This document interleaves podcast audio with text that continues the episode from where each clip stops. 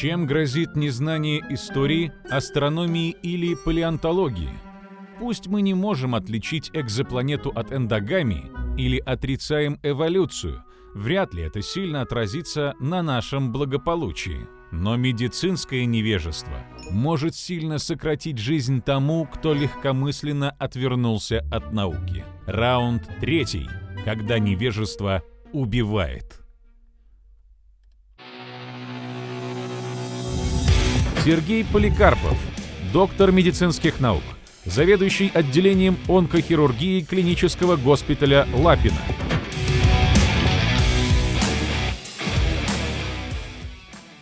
Сергей, здравствуйте. Добрый день. Я предлагаю сначала нашим зрителям проголосовать. Ответьте, пожалуйста, на вопрос. Когда будет создано эффективное лечение злокачественных опухолей? Варианты «никогда», «в далеком будущем», «скоро», либо уже создано. Пожалуйста, перейдите по ссылке, которая сейчас появится в чате, и проголосуйте. А у меня вопрос, э, Сергей. Вот справедливо ли утверждение, что рак стал серьезной проблемой для человечества только в 20 веке? Александр Борисович, как всегда, прав. Действительно, наиболее актуальным злокачественные опухоли стали в 20 веке. А, хотя известно, что они существуют у всех многоклеточных организмов, и описание их, имеется а, с самой зари нашей цивилизации, а, актуальны они именно сейчас по самой простой причине. Во-первых, их научились точно распознавать благодаря появлению микроскопа и клеточной идентификации. А во-вторых, Э, человечество стало дольше жить, и э, у нашей цивилизации есть запрос на а, здоровую и активную старость, не больную старость, не немощную. А, грубо говоря, мы все болеем. Точнее, каждый четвертый белый европеец раз в жизни заболеет той или иной опухолью, не обязательно раком. Почему белый, почему европеец? Потому что именно эта популяция лучше всего изучена, во-первых. Во-вторых, она дольше всего живет. Это никакой не, это не белый супрематизм, э, это просто биологический факт.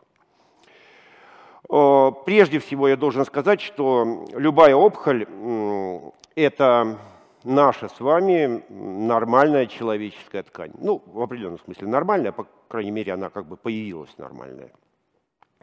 И самое главное ее образное свойство – это неконтролируемое э, внутренними и внешними стимулами деление. Я вот когда ехал сюда, я подумал, что ее поведение больше всего похоже на поведение э, домашнего животного, которое заболел бешенством. Вместо доброго пушистого э, существа мы видим кровожадную агрессивную кошку – Неконтролируемый рост приводит к тому, что злокачественная опухоль растет беспредельно, ну, насколько она может, э, разрушает окружающие органы ткани, раздает метастазы и в итоге убивает своего носителя. Что и делает носитель, э, собственно говоря, бешенства. Он убивает своего носителя, пока не распространится таким образом. Э, самое большое счастье для нас то, что опухоли, никакие опухоли, они вообще не заразны. Хотя, конечно, мифов и заблуждений на этот счет существует огромное количество. Мы сегодня не будем рассматривать самые э, частотные. Э, мы разберем парочку моих любимых. Э, есть э, в, в сети несколько деятелей, среди них даже бывшие врачи, которые э, замусорили интернет вот, демотиваторами типа этого эксплуатируя имя э, великого исследователя, замечательного человека Отто Варбурга.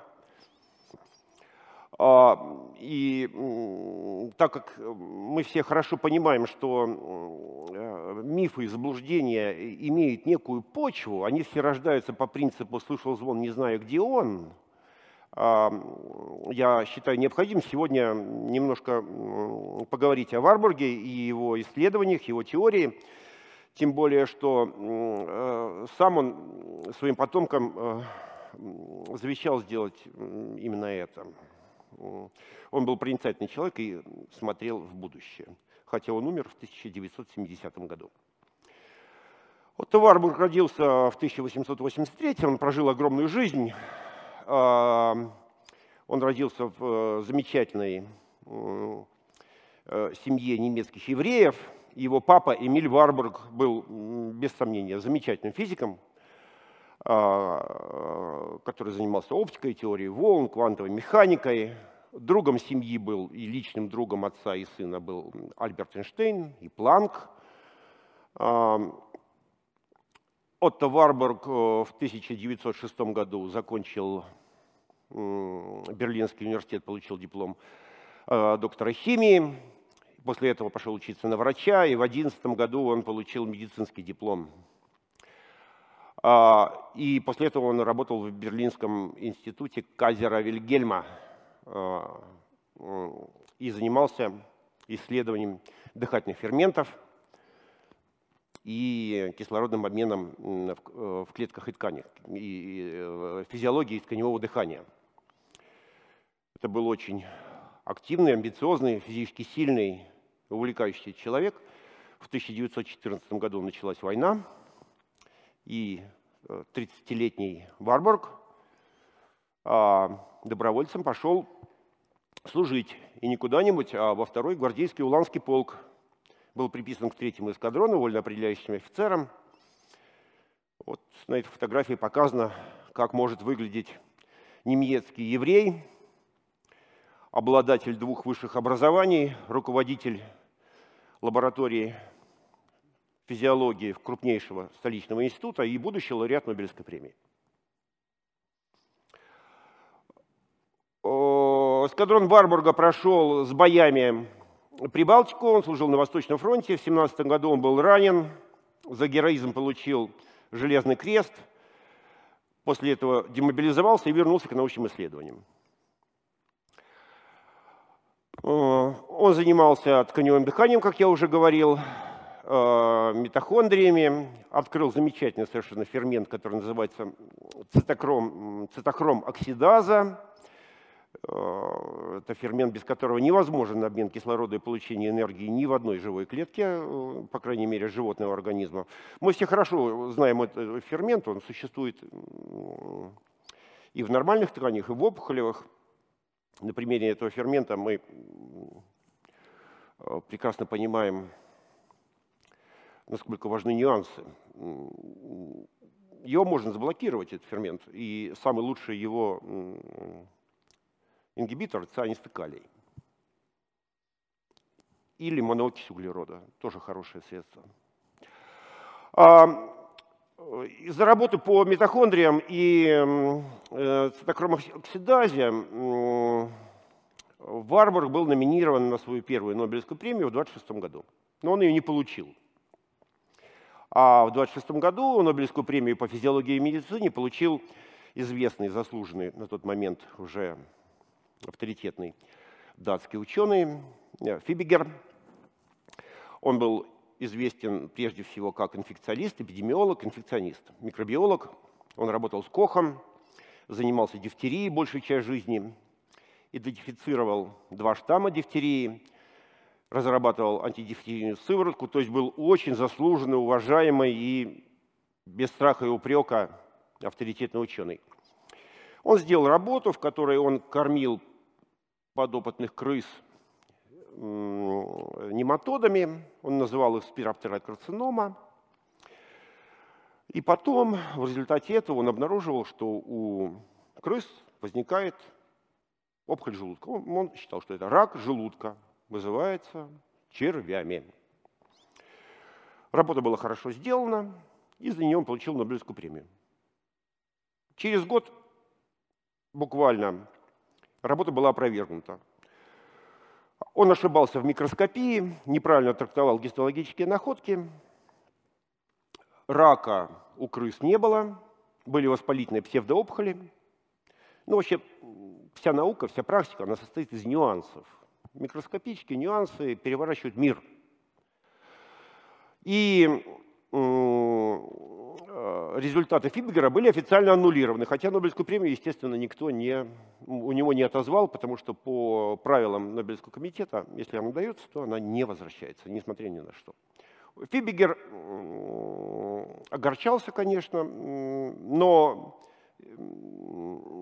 его авторитет не пострадал. Все понимали, что он великий инфекционист, а эта работа, э, это была просто добросовестная ошибка. Одновременно с Фибигером в 26 году, почему я об этом рассказываю, это очень важно и интересно. Мы отошли от Варбурга, но это люди, с которыми он жил, и с которыми вместе э, плечом к плечу шел по трудному пути экспериментальной онкологии. А, в 26 году великий японец Ямагева Э, кстати, с Пигером разделил премию, и он предоставил безупречное, образцовое э, исследование, моделирующее химический канцерогенез. Ну, а о том, что такое болезнь трубочистов, знали уже все давно, но э, Ямагива воспроизвел болезнь трубочиста у кролика экспериментально. Но здесь важны очень детали. Коллектив Ямагива взял 140 ушастых пушистых животных и каждый день на протяжении двух лет одно и то же место на ухе, где была выбрита шкурка, смазывали свечной смолой и сажей. Ровно два года, 140 кроликов, каждый день, одно и то же место. Рак кожи в этом месте появился у 5% подопытных животных у двух метастатический. А, смола, сажа – это из химических канцерогенов, наверное, самый агрессивный, самый очевидный, а, самый опасный. А, смола, сажа – это выхлопные газы, автомобильные, это э, выбросы промышленных предприятий, это сжигание мусора, это сигареты. Э, вот. Но обратите внимание, самый сильный, самый агрессивный канцероген – два года, ежедневное воздействие, чудовищная доза, и только 5% превращения в рак. Это считается очень много.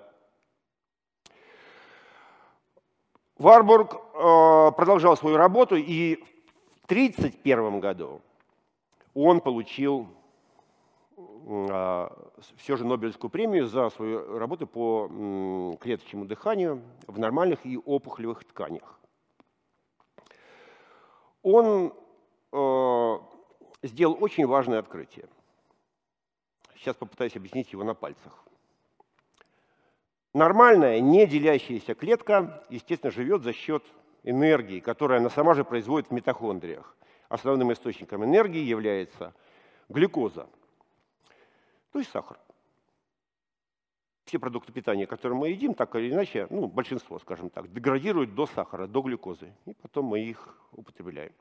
Вот в присутствии кислорода глюкоза путем окислительного фосфорилирования превращается в АТФ.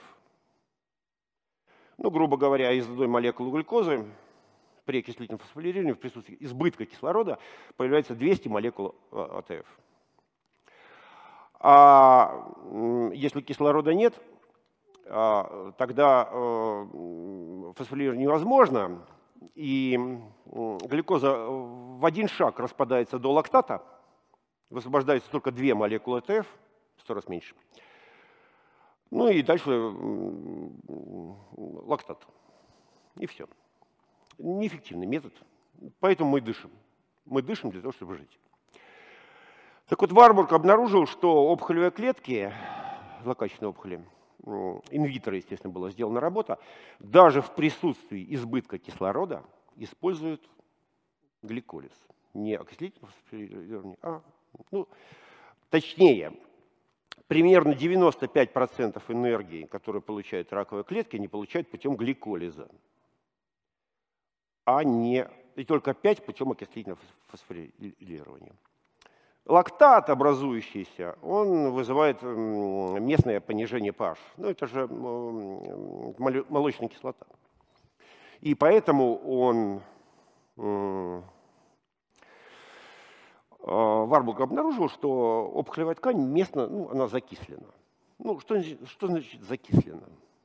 Ну, это не значит, что она имеет вот химически кислую среду. Ну, в норме pH 7,4 плюс-минус 4 сотых, а, а, то есть закисление, ну, вот 7,3, скажем, да, ну, это уже будет кислая среда. Ну, хоть, закисление точнее, но среда будет не кислая. Все, что выше, выше 7, это э, слабо, слабощелочная, либо нейтральная среда.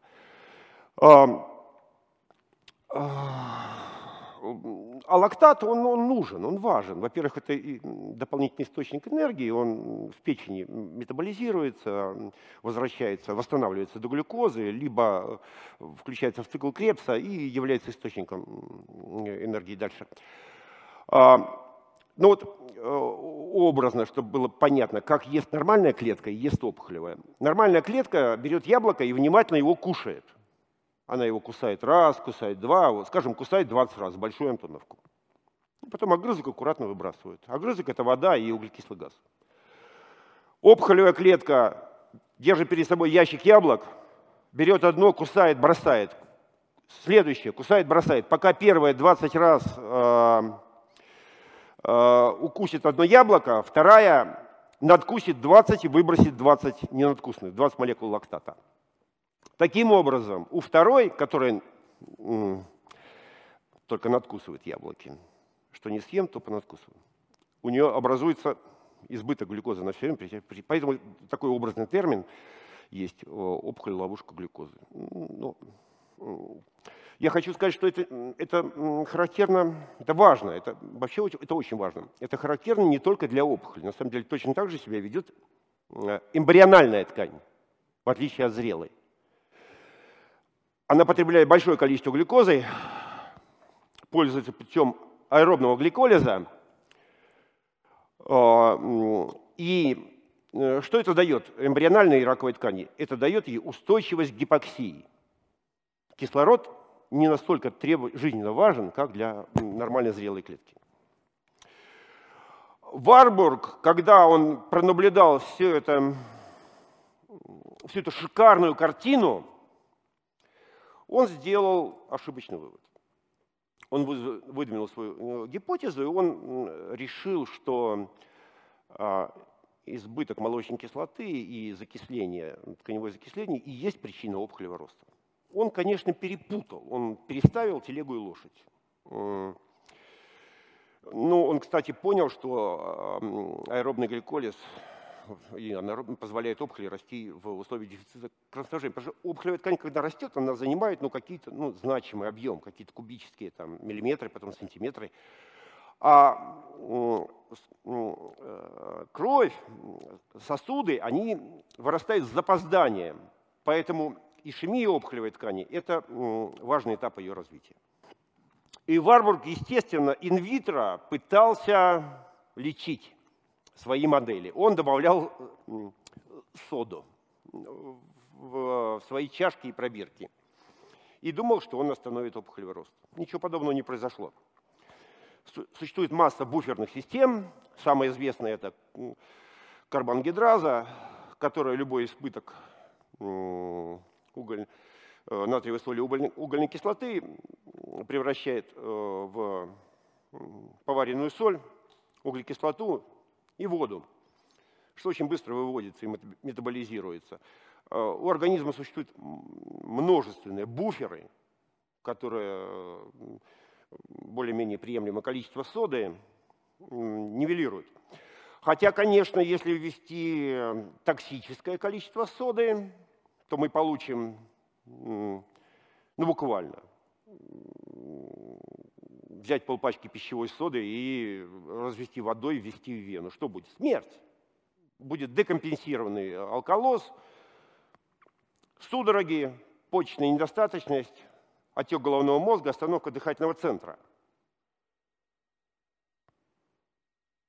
Можно ли так вылечить больного раком? Конечно, нет. Вы убьете его С таким же успехом ему можно дать угарный газ или цианистый калий, о чем мы уже говорили. Но некоторые энтузиасты, к сожалению, продолжают кормить людей содой и мифами о том, что сода как-то может помочь. Никак. Был один показательный процесс в Италии,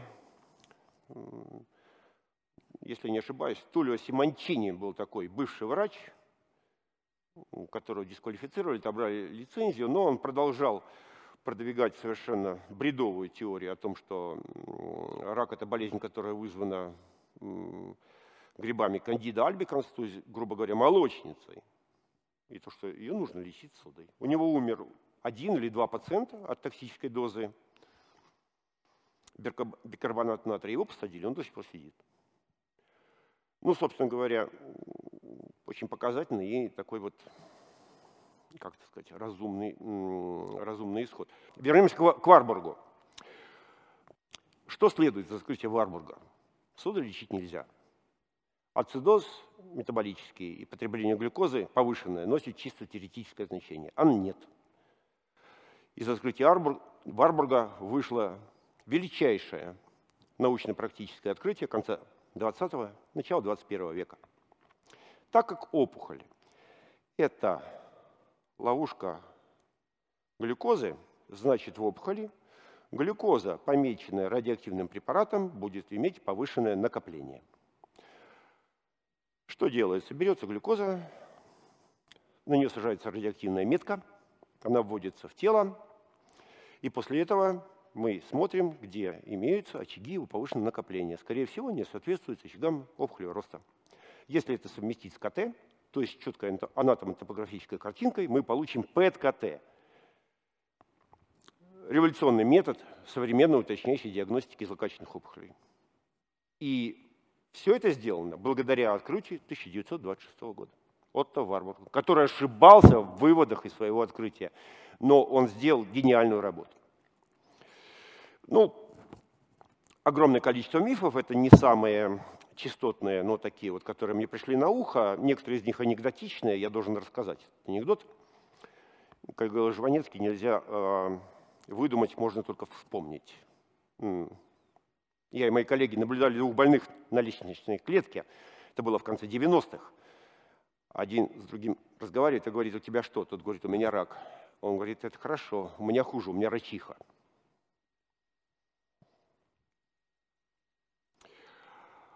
Люди, конечно, идут во все тяжкие, применяют различные виды диет, акупунктур, а, народных так называемых растительных и прочих средств – положительных практик. Ну, положительные практики, я имею в виду разного рода аутотренинги, медитации и все остальное. Вот большое исследование американское 2018 э, года. Тут complementary medicine написано, ну, это имеется в виду вспомогательная, то есть альтернативная, дополнительная медицина. Это все то, что я только что назвал. Почти 2 миллиона больных проанализированы, все эти больные имели излечимые формы рака.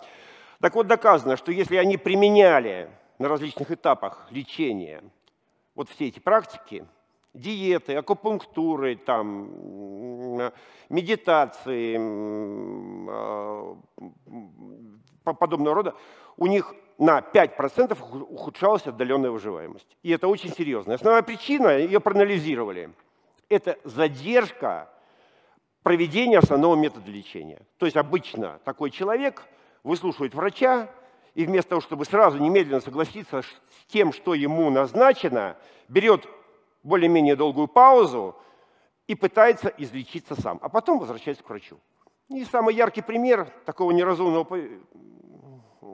поведения – это, конечно, известный бизнесмен. А, в 2011 году Джобс а, а, обратился к врачу, у него был приступ почечной колики справа, и ему сделали компьютерную томографию, на которой была обнаружена маленькая опухоль размером 1 см в головке поджелудочной железы. Пункционная биопсия показала, что это нейроэндокринный рак. Опухоль была T1N0M0. На языке онкологов это самая ранняя и самая благополучная стадия. Кроме того, гистологическая форма была очень благоприятное для пожизненного излечения. Ему предложили операцию. Он отказался. Он и так-то был веганом, тут он вообще в фруктарианство ударился, поехал э, жечь свечи, курить там э, ароматные масла в тибетских лечебниках, заниматься акупунктурой и медитацией. Год он думал, через год вернулся к хирургам, его соперировали, и было уже дело плохо. За год появились метастазы в печени. Его лечили, э, грубо говоря, всей страной. Все США его лечили. В девятом году печень его полностью погибла, ему ее пересадили. А, к тому времени уже были экстраперитониальные метастазы, и в одиннадцатом году настал печальный финал. Здесь а, тут не надо даже его упрек... тут нельзя его не упрекнуть. Здесь очевидное, неразумное а, самоуправство. Если бы он согласился в третьем году, он был бы жив и здоров, и до сих пор показывал свои iCloud.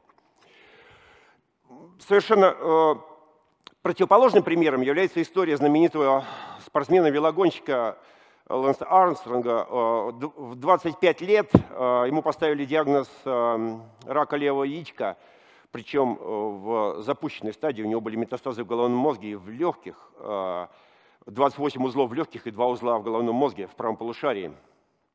А одно из них уже вызывало давление зрительного центра, он слеп. А вероятность излечения у Армстронга была 3% по оценкам специалистов но он был очень дисциплинированный, мужественный человек. Ему удалили первичную опухоль, провели химиотерапию, потом он перенес трепанацию черепа, его оперировал э, Скотт Шапиро, знаменитый нейрохирург. Э, потом продолжили химиотерапию, потом э, длительное восстановительное лечение. Он вернулся в спорт в 27 лет и 7 раз выиграл трех как это сказать, гонку по 3000 километров по Франции и два раза Айрман. Э, ну, его в 2011 году дисквалифицировали за применение допинга, но это отдельная история. Я бы этого не делал. Я считаю, что это позорная история, прежде всего для американского спорта. Эритропоэтином и гормоном его начали лечить химиотерапевты. Это очевидная истина. Э, в заключение, что я хочу сказать. В онкологии нет прямых, линейных, банальных зависимостей. Их вообще нет. Нельзя сказать, что ты сделаешь это, и поэтому у тебя будет это. В онкологии причинно-следственные связи существуют в виде, как сказал один из ваших очень умных лекторов, в виде причинно-следственных сетей. Я бы сказал полей, на самом деле полей. Здесь язык математики, он э, э, более адекватен. А, и исследования тысяч ученых, сотен институтов, разных специальностей, от математики до генетики, от клиники до, там, а, до физики. Только они позволят разобраться с эм, этой проблемой. Ну и самое главное, доверять можно только сообществом и представителям сообществ. Никакой одиночка, ну, если явно шарлатан, то понятно, но даже если это профессионал с регалиями, но вы видите, что он такой одинокий всадник, никогда не доверяйте. Только коллективам профессионалов. Большое спасибо.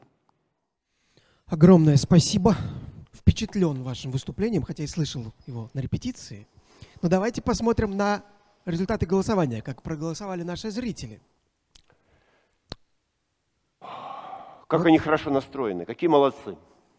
Ну, видите, большинство считает, что скоро будет создано эффективное лечение. На втором месте, что уже создано. И только, только 33 проголосовавших считают, что У нас замечательная аудитория. Да, я знаю. Русские люди, они очень оптимистичны, позитивно настроены. Это, я не просто, это не просто русские люди. Ну да, я имею в виду, ну, свою страну я имею в виду, свою страну. Мы большие оптимисты. Конечно, наш многонациональный народ очень позитивен и оптимистичен. Я очень рад. Это хорошо, но сейчас у нас будет видео-вопрос от нашего эксперта, который завтра у нас выступает здесь, а сегодня в качестве вопрошающего появится сейчас на экране Алексей Водовозов. Приветствую, уважаемый коллега. Мы с очень красивой, но очень недалекой кошкой Никой внимательно выслушали ваше выступление, очень переживали, конечно, за Отто Варбурга, но у нас возник вот такой вопрос. Существует Международное агентство по изучению рака, МАИР. И эта организация классифицирует все существующие на нашей планете явления, химические вещества, какие-то еще там вещи, э, физические факторы в том числе, по канцерогенности. И есть четыре группы канцерогенов. Да, Ника, есть четыре группы канцерогенов. И только в одной из них есть доказано неканцерогенные вещества для человека. Это одно единственное соединение капролактам, из которого изготавливают одежду, ну, в частности, женские колготки. И у нас такой вопрос. Так что получается? Раз и кофе, и алкоголь, и шашлык, и асбест, вообще все, что нас окружает канцерогенно, то все меры профилактики бесполезны, и любого из нас э, поджидает рак. Просто некоторые до него доживают, а некоторые нет. Получается так? Мы вместе с кошкой Никой ждем вашего ответа. Спасибо. Um,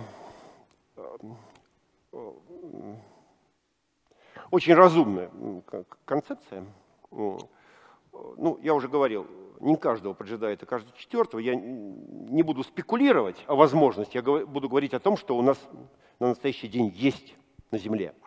Каждого четвертого, грубо говоря, поджидает. Но это не значит, что каждый четвертый от этого умрет. Большинство вылечится. Сейчас уже вылечится. Теперь, э, ну, очевидно, что каждый отдельно взятый канцероген при прочих равных, если при этом не будет других геномных, иммунных или еще каких-то повреждений, он ничего не сделает. Мы это уже показали. То есть даже самый страшный канцероген, свечная сажа и смола, только 5% в идеальной ситуации. Существует ли профилактика, первичная профилактика? То есть, ну, да, она существует, и есть ее а, коллективные примеры. Коллективные примеры. То есть мы сейчас не говорим о рекомендации, мы говорим о том, что уже существует, уже описано, изучено и проанализировано. Ну вот среди белых, мы говорим пока только о белых, потому что, к сожалению, полинезийцы, восточные азиаты, африканцы изучены плохо. А, японцы, правда, очень хорошо, но я пока вот, вот белые, да. А, в Соединенных Штатах а, самая низкая анклавная, анклавная заболеваемость злокачественными опухолями наблюдается у двух религиозных групп. Это у мормонов в Юте, в Солт-Сити, и у адвентистов седьмого дня. То есть никаких конфессиональных предпочтений. Я совсем о другом. Почему? Мормоны. Строгий запрет на алкоголь, строгий запрет на курение, запреты на кофеин содержащие напитки. Ну, скажем так, они почти не пьют кофе. Ну, совсем мало. Я, вот. Регламентированное питание с э, длительным периодом воздержания от жирной, там, высококалорийной пищи, и почти все они работают на свежем воздухе в сельском хозяйстве. У них самая низкая заболеваемость, ну, скажем, от э, табака зависимых раков, например, у них э, заболеваемость э, на 30% меньше, чем у всего, всего остального населения. Это очень много 30%. Это офигенно много. У них самая низкая заболеваемость раком толстой кишки, э, поджелудочной железы, гепатоцеллярным раком, раком молочной железы. Но, внимание, у них э, выше заболеваемость раком кожи, головы и нижней губы. Почему? Э, Юта – это юг. Они работают все на фермах. Солнышко. Да. Носите шляпы. Где моя фотография с шляпой? Носите шляпы. Все носите шляпы. Адвентисты седьмого дня, аналогичная история. Запрет на свинину, запрет на алкоголь, запрет на кофе. Ну, они признаются, что 60% адвентистов пьют одну чашку кофе в день, а больше двух пьет где-то процентов 8. А, запрет на табак, длительные периоды постов, а, активный образ жизни. И кроме того, они все в плане медицины очень дисциплинированные традиционалисты. Вот как им официальная медицина, их медицинские центры говорят, профилактика, чекап, лечиться, рентген, КТ, там, все, они прямо как солдаты. Нет смысла теоретизировать, нужно посмотреть на имеющуюся практику. Здорово. И, кстати, вот я, насколько слышал, положительный пример в Австралии борьбы вот с различными кожными видами рака, там с меланомой. Они именно пропагандировали ношение головных уборов, закрывающих и прочее. Да, и всем мазаться кремом. Да. Да. И вроде им там тоже какая-то положительная динамика. Ну, я повторю, для нас, мужчины, носите шляпы. Спасибо. Перейдем к вопросам зрителей. Значит, э, Анастасия Глинских спрашивает. Известно, что одним из механизмов возникновения онкологических заболеваний может служить свободно-радикальное окисление. Существует гипотеза, что кратковременное гипоксическое состояние клеток, достигаемое за счет задержки дыхания после выдоха, примерно на 2 минуты, при ежедневной практике способно повысить сопротивляемость клеток радикалам и научить их быстрее активировать антиоксидантные системы. Так ли это? Ну, я думаю, я начну с конца. Я думаю, что это, конечно, такое благожелательное заблуждение. Если бы это было так, то положительную противораковую практику обнаружили бы у всех ныряльщиков за жемчугом и подобного рода, подобного рода профессиях. Ничего подобного не происходит. Свободные радикалы – это, конечно, очень хорошо, но они скорее ответственны за митохондриальное и хромосомное повреждение при лучевой терапии некоторых других видах интоксикаций. Э, их спор, роль в канцерогенезе сложна, я думаю, что она исчезающе незначима. Спасибо. Вячеслав Антонов из Санкт-Петербурга спрашивает. Сталкивался с ситуациями, когда пациент, который перенес тяжелое лечение от рака, почти сразу после этого лечения умирал. Однако официально причина его смерти была не раковая, например, пневмония. Формально причина смерти верная, но не покидает ощущение, что статистика смертности таким образом принципиально искажается. Эта проблема надуманна или справедлива? Это сложная экспертная проблема на самом деле. А, и она очень непроста, и это до сих пор дебаты среди абсолютно серьезных, честных профессионалов. Действительно, любой онкологический больной может умереть от инфаркта, инсульта, пневмонии, либо чего-либо другого. Это действительно. Мы всегда обсуждаем, как трактовать такую смерть. Является ли инфаркт, инсульт, пневмония или еще что-то осложнением злокачественной опухоли, что спровоцированное, или, там, или это э, то, что у нас называется интеркуррентным то есть вмешивающимся вторым заболеванием. И так как речь идет о пожилых людях, напомню, что пик заболеваемости раком это 65 лет, они повышенно подвержены сердечно-сосудистым респираторным проблемам фатального характера. Такое бывает часто. Спасибо. Э, вопрос от Егора Будкарева из Твери. Почему раковые клетки не уничтожаются белыми клетками крови сразу при их появлении? Я отвечу коротко, потому что нарушено распознавание свой-чужой. Спасибо за лаконичность. А, Виталий Дарт Севен Сидоров из Братска спрашивает.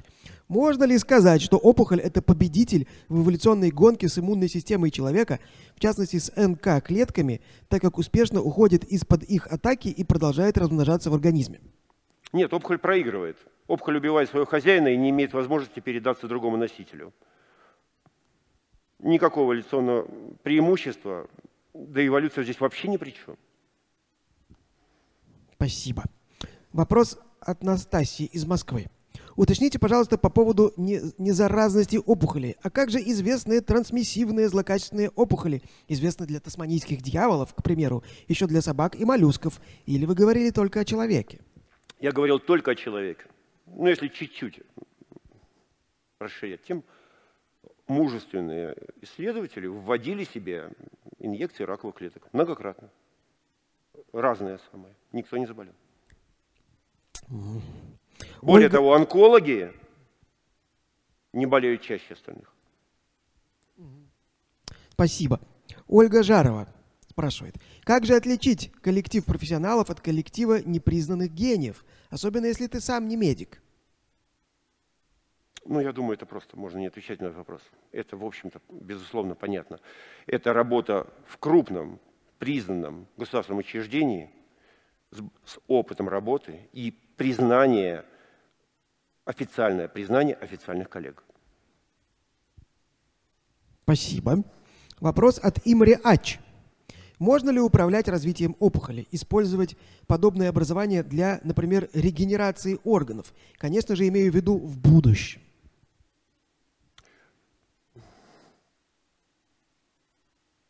Регенерация и опухоль – это разные вещи. То есть совсем разные. А, опухоль – это взбесившаяся пролиферация. А регенерация – это э, мастер, который пришел и ремонтирует вам стену. Это разные вещи. Они биологические, генетические, они вообще разные вещи. Благодарю. Ирина Сергеева спрашивает, какую роль в лечении онкологии играет синглетный кислород?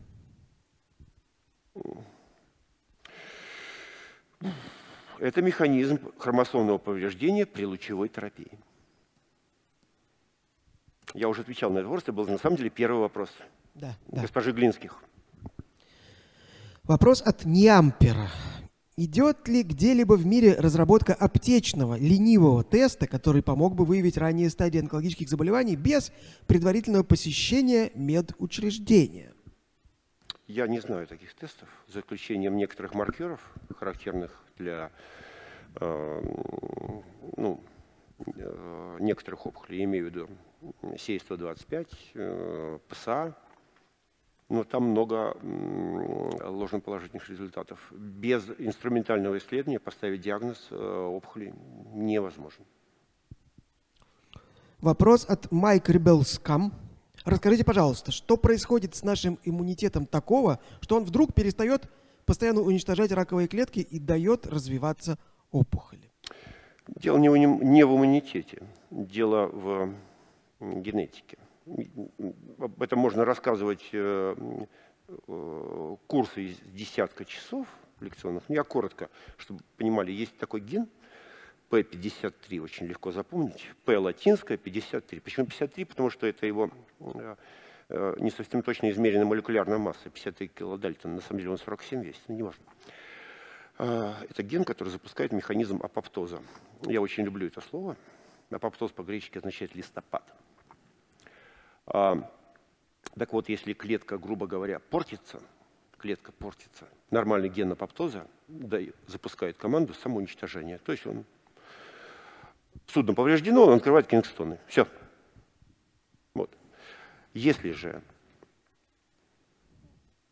существует мутационное нарушение в гене P53, то тогда механизм э, аварийной самоликвидации не работает. И это основной генетический механизм развития опухоли. Спасибо. Мэтт Тиз спрашивает, чем объясняются внезапные ремиссии? Организм сам учится бороться с раком? Или такого не бывает? И если бывает, то изучаются ли такие случаи? Я не знаю, что такое внезапные ремиссии. Я знаю, что некоторые злокачественные опухоли иногда спонтанно исчезают. Ну, это бывает, например, при мелано... некоторых формах меланомы кожи спонтанно исчезающая меланома кожи. А, но это бывает очень редко, и я не видел больших по этому поводу, ну как это сказать, аналитических сообщений. Вот, именно спонтанных ремиссий, внезапных ремиссий, я даже не слышал о таком. Спасибо. Кремлева Виктория пишет. Лейкоплакия является ли предраковым состоянием? Если была обнаружена, стоит ли спешить с ее удалением? И вообще, что это за процесс? Например, лейкоплакия мочевого пузыря. Лейкоплакия – это процесс, происходящий в плоском либо переходном эпителии, когда не клетки превращаются в роговывающие. То есть возникают чешуйки. Такое бывает во многих органах и образованиях, покрытых, повторю, плоским или переходным эпителием лейкоплакия считается заболеванием. Ее нужно, ну, предраковым заболеванием, я хотел сказать, ее нужно лечить у специалиста. Вопрос от Джасия Джасия. Прямая связь между канцерогенами в окружающей среде и онкологическими заболеваниями. Корреляция. Цивилизация позволяет верно ставить диагнозы. Прямой связи, повторю, не существует. Связи доказаны, но они все носят вероятностный ассоциативный характер. Такой прямой, повторю, прямой стопроцентной причины, след, причины последовательности нету. Нету. Имре Ач спрашивает, а где вообще сходство между раком и раками?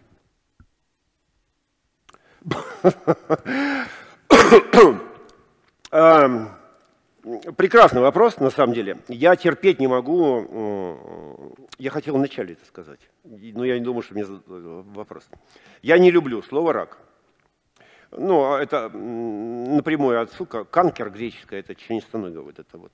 Но есть такая гипотеза, я ее придерживаюсь, что изначальное слово греческое было не канкер, а каркер.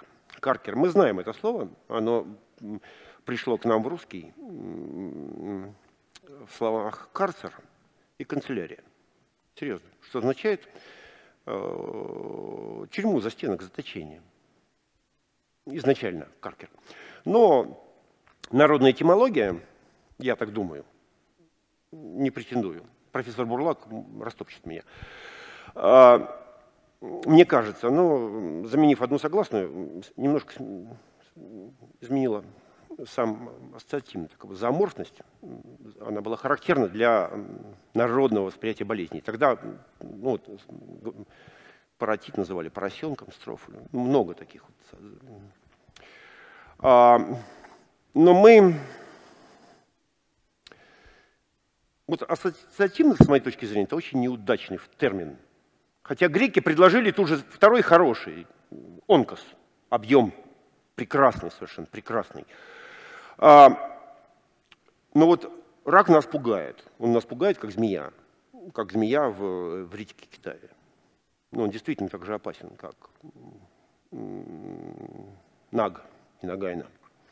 Хотя другие заболевания, которые вот есть, если вот прислушаться к их названиям, они должны внушать вообще ужас, а мы к ним равнодушны. Ну, самый простой пример – это воспаление. Это означает пожар. Но мы не боимся пожара. Мы боимся членистоногов. Я нет. Я вспомнил грудную жабу сразу. О, супер, супер. Жабы там тоже не было. Там был стеноз, сужение. И тоже народная этимология. Жабы не было. Вопрос от Андрея Лисичкина. Как человек, успешно вылечившийся от этой болезни методами научной медицины, Хочу спросить, какое влияние на образование злокачественных опухолей оказывает вирус Эпштейна-Бар? Это доказанный фактор развития некоторых видов злокачественных опухолей. Доказанный, верифицированный фактор абсолютно. Да. Спасибо. Андрей Сальников спрашивает, почему неразумно вводить повсеместный скрининг на самые распространенные виды опухолей? Если позволите, я сделаю по этому поводу отдельный доклад. Это очень большая тема. Давай. Очень серьезная, дискуссионная тема, где нет единства даже среди профессиональных сообществ. Спасибо. Вопрос от Андрея Лисичкина. Еще очень хотелось бы услышать про механизм возникновения метастаз. Тоже, наверное, на отдельный доклад. Это, да, это огромная тема, она очень интересная. А, представление о метастазировании меняется даже за последние лет 50, оно поменялось очень сильно. Это увлекательно, можно рассказывать об этом часа полтора. Если позволите, я обязательно про это расскажу. Было бы здорово. А, так, а, вопрос от Варвары. Почему лечение рака дорогое и мало квот? С чем это связано? Ведь уже есть протоколы лечения отдельных видов. Почему нет способов удешевления лечения? Лечение рака э, любой злокачественной опухоли очень дорогое. Вот возвращаясь, например, к э, Лэнсу Армстронгу, моему любимому. В 96 году, когда ему поставили диагноз распространения злокачественной опухоли, у него не было страховки. Так получилось, что он переходил из одной профессиональной команды велогонщиков в другую. У него был период буквально двух-трехнедельной вот этого такого переходного периода у него не было оформленной страховки.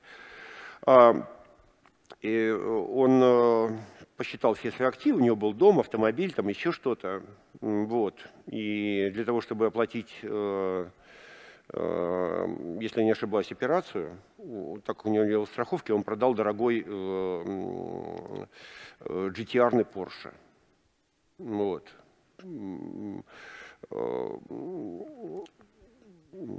все очень дорого.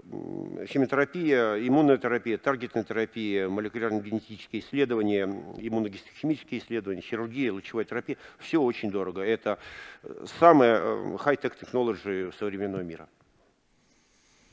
И вопрос от того же автора. И еще вопрос, есть ли смысл в чекапах или проверках на наличие или предрасположенность к раку? Ну, мы уже отвечали на этот вопрос скрининг, чекапы – это очень близкие вещи. Поговорим об этом в другой раз обязательно. Вопрос от Тани Сухонос. Предрасположенность к раку можно унаследовать? Да, можно. Спасибо. И вопрос от Май.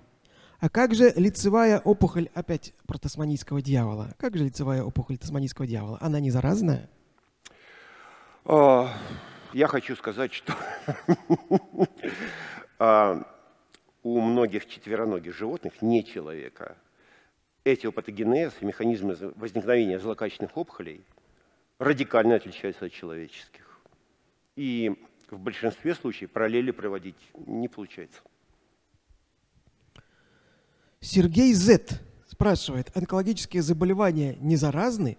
А как же, господи, извините, еще один вопрос про тасманийского дьявола. Едем дальше. Отлично. Да. Андрей Лисичкин. Грамотные, грамотные Все. люди. У нас люди великолепная аудитория. за тасманийских дьяволов, в конце концов. Ну, а я за голых землекопов. Ну, за них тоже, конечно, да. Да я даже больше, наверное, им симпатизирую. Да. Они почти как люди. Да. А, Андрей Лисичкин пишет, есть масса исторических источников, где упоминаются онкологические заболевания. Например, римская императрица Юлия Домна. Каким каким, видимо, образом современная наука может опровергнуть или подтвердить эти сведения? Никаким. Мы верим источникам. Мы, конечно, можем провести некий анализ источниковедческий, как все историки. Мы можем проанализировать палеонтологические находки, насколько они будут достоверны. Понятно, что опухоли мягких тканей вряд ли сохранятся в окаменелостях, но то, что древние болели, например, саркомами костными и хрящевыми, это доказано палеонтологией, совершенно очевидная вещь. Да, я знаю примеры у неандертальцев, кстати говоря. Опять неандертальцы. Да. Катерина Ермакова спрашивает, есть ли перспективы борьбы с онкологическими заболеваниями путем создания нанороботов – запрограммированных на уничтожение конкретных клеток с раковым геномом. Моего воображения такой пока не хватает.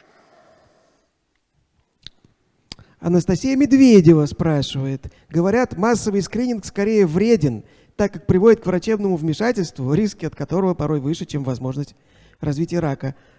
А в какой момент нужно обеспокоиться и идти к врачу? Ну вот тема поговорим, волнует. Поговорим. Это очень больная, больная, актуальная история. Это очень интересная история. Она реально интересна. Вопрос от Forbidden Snack. Связаны ли кожные заболевания, такие как экзема и псориаз, с раковыми опухолями? Нет, эти конкретно нет. Вопрос от Анатолия Немировского. Существует ли противораковый образ жизни и питания? Но что-то на эту тему уже, кстати, прозвучало. Да мы рассказали про это. Про Юту, Солклей-Сити. Уже рассказали все. Пока что из доказанных и опробованных практикой, реальной человеческой практикой жизни, это. И вопрос от Майка Ребелскам. Правда ли, что акулы не болеют раком? Не знаю. Честно не знаю.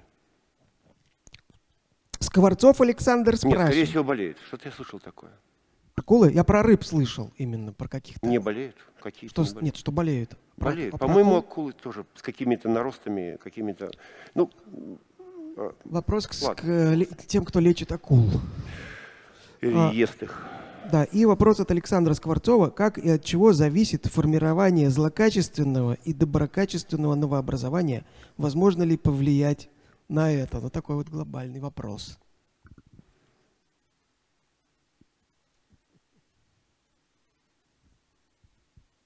Признаки злокачественного, доброкачественного э, образования описаны, хорошо известны.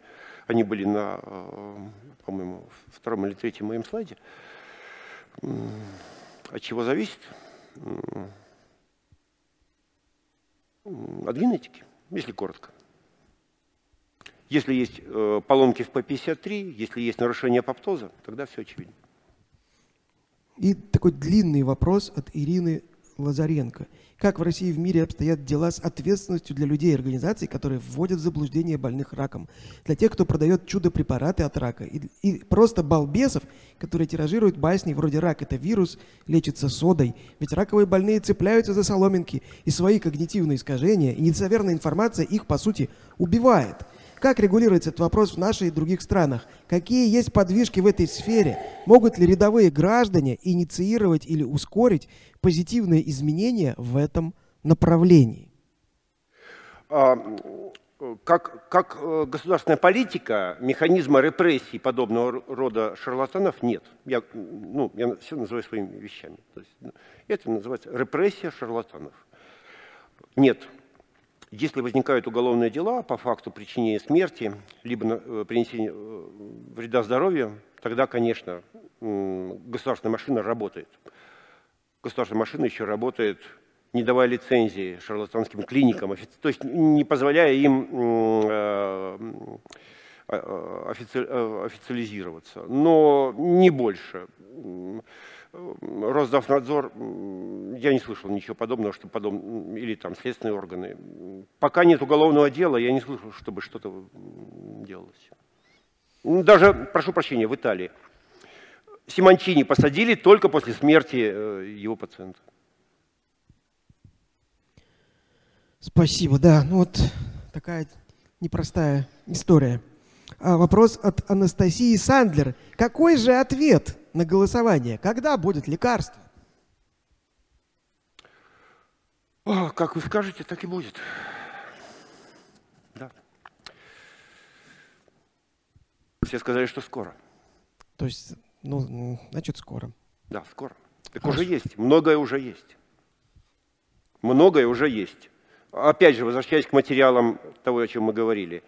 А, Лэнс Армстронг, 96 год, злокачественная опухоль с метастазами в головном мозге, в легком, жив до сих пор, катается на велосипеде, бегает и ведет Инстаграм.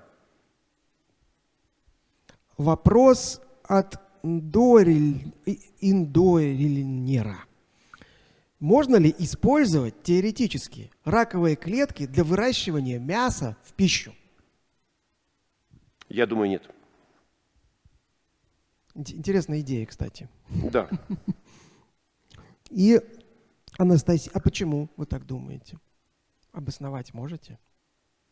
Они неполноценные. Они не будут нести э, э, необходимой энергетической питательной ценности. И вопрос от Анастасии Барышевой. Тут даже, не знаю, вопрос или комментарий. Быстрее дождемся, что генетическая терапия опухолей станет доступна по ОМС, или скорее начнут редактировать геном эмбрионов, выпиливая поломанные гены, ассоциированные с раком. Ну, наверное, не знаю, как, что сказать по этому поводу. Так, значит, смотрите, я предлагаю сейчас вам выбрать лучший вопрос – их было много. Я сейчас попробую перечислить. Значит, начнем, начнем сначала. Значит, был вопрос про метод лечения там, э, задержкой дыхания, про э, то, что пациент там умирал после того, как официально поправился. Вопрос. Вот э, второй вопрос про интеркуррентное заболевание. Это очень важная история. Вот вопрос. Про э, интеркуррентное заболевание. Да, про пневмонию. Да. Вячеслав Антонов из Санкт-Петербурга, кстати, наш постоянный участник форумов и хороший человек, э, получает книгу «Врачи. Восхитительные и трагичные истории» от издательства «Бомбора».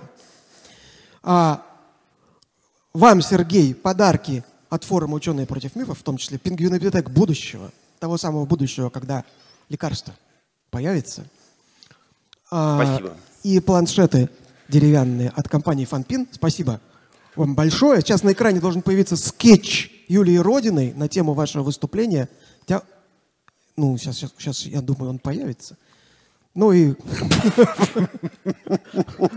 такой вот, такой вот скетч. Вас изобразили, Я пришел без меча с сегодня. самурайским мечом, потому что у вас есть другие хобби. Можно ли умереть от шизофрении? Лежит у нас в клинике пациент с кататонической формой шизофрении. Э, Он застыл в одной и той же позе. Он почти не говорит, у него кататонический мутизм. Говорит, может быть, произносит несколько слов в месяц. А тут мимо него проходит э, наш новый доктор. И этот пациент, который до этого времени э, долго молчал, вдруг произносит. Хороший галстук, доктор. Говорят, шизофрению можно вызвать или воспитать, в частности, постоянно противоречащим друг другу требованиями родителей. Безумие преследует наш вид, каждый сотый из нас может стать его добычей. Ну,